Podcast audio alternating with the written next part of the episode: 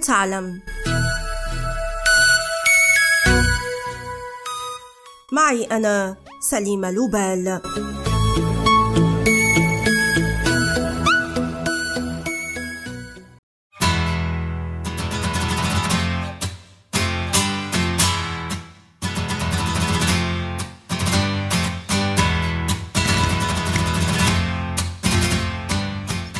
إنها أصغر أبناء أمانسيو أورتيغا مؤسس المجموعة الليبيرية. تم الإعلان عن تعيينها في هذا المنصب في نوفمبر الماضي خلفا للمحامي بابلو آيزلا الذي يكبرها بعشرين عاماً.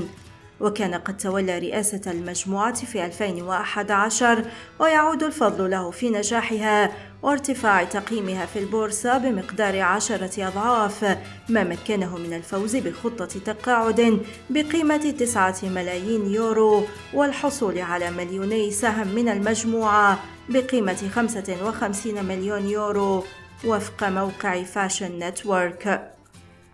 تملك زارا 6500 محل موزعة على 96 دولة وأما عدد موظفيها فيصل إلى 174 ألف موظف ستتولى إدارتهم. مارتا أورتيغا أشرفت هذه الشابة على تصميم وإطلاق المنتجات الخاصة بزارا وعلى نطاق أوسع العلامات التجارية الستة الأخرى للمجموعة وهي أويشو وبريشكا وستراديفاريوس وماسيمو دوتي وبول آند بير وزارا هوم.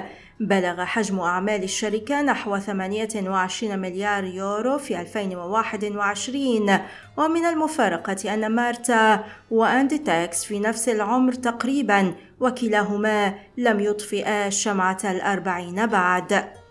ولدت مارتا أورتيغا في العاشر من يناير من العام 1984 والدها هو ابن عامل سكة حديد وعصامي لكنه اليوم أثرى أثرياء إسبانيا بثروة تقدر قيمتها ب 57 مليار دولار. تزوج لأول مرة من روزاليا ميرا. وأنجب منها طفلان هما ماركوس وساندرا وأطلق معها زارا العام 1975 ثم تزوج من فلورا بيريز والدة ابنته الثالثة مارتا.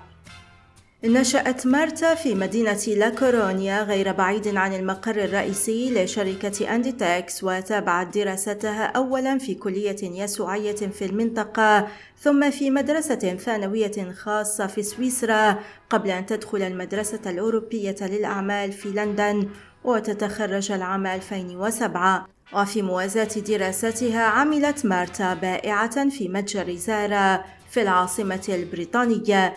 لذلك لم يكن مفاجئا أبدا تعيينها رئيسة للمجموعة التي عاشت وعملت وأطلقت مشاريع فيها لكن هذا التعيين لم يرحب به كل المساهمين ما خفض القيمة السوقية للمجموعة بنسبة 6% ومارتا أورتيغا بيريز لم تصل إلى القمة بمفردها فإلى جانبها يوجد أوسكار غارسيا ماسيراس الذي يتولى منصب المدير العام التنفيذي وتجمعه علاقة صداقة وطيدة مع كارلوس توريتا زوج مارتا الثاني ووالد طفلتها الثانية ماتيلدا.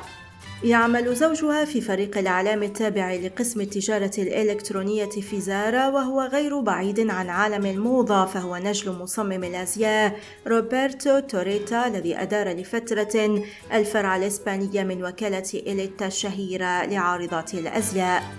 يصل أجر مارتا أورتيغا بيريز إلى مليون يورو سنويا لكن تحديات عدة تواجهها بينها النجاح في استقطاب المزيد من الزبائن في ظل تداعيات الحرب الأوكرانية وإغلاق أكثر من 500 متجر للعلامة في روسيا. ارتفعت مبيعات أندي تاكس في عام 2021 بنسبة 36% لكنها لم تصل بعد إلى مستوى ما قبل جائحة كورونا. وهو ما تعول عليه مارتا في 2022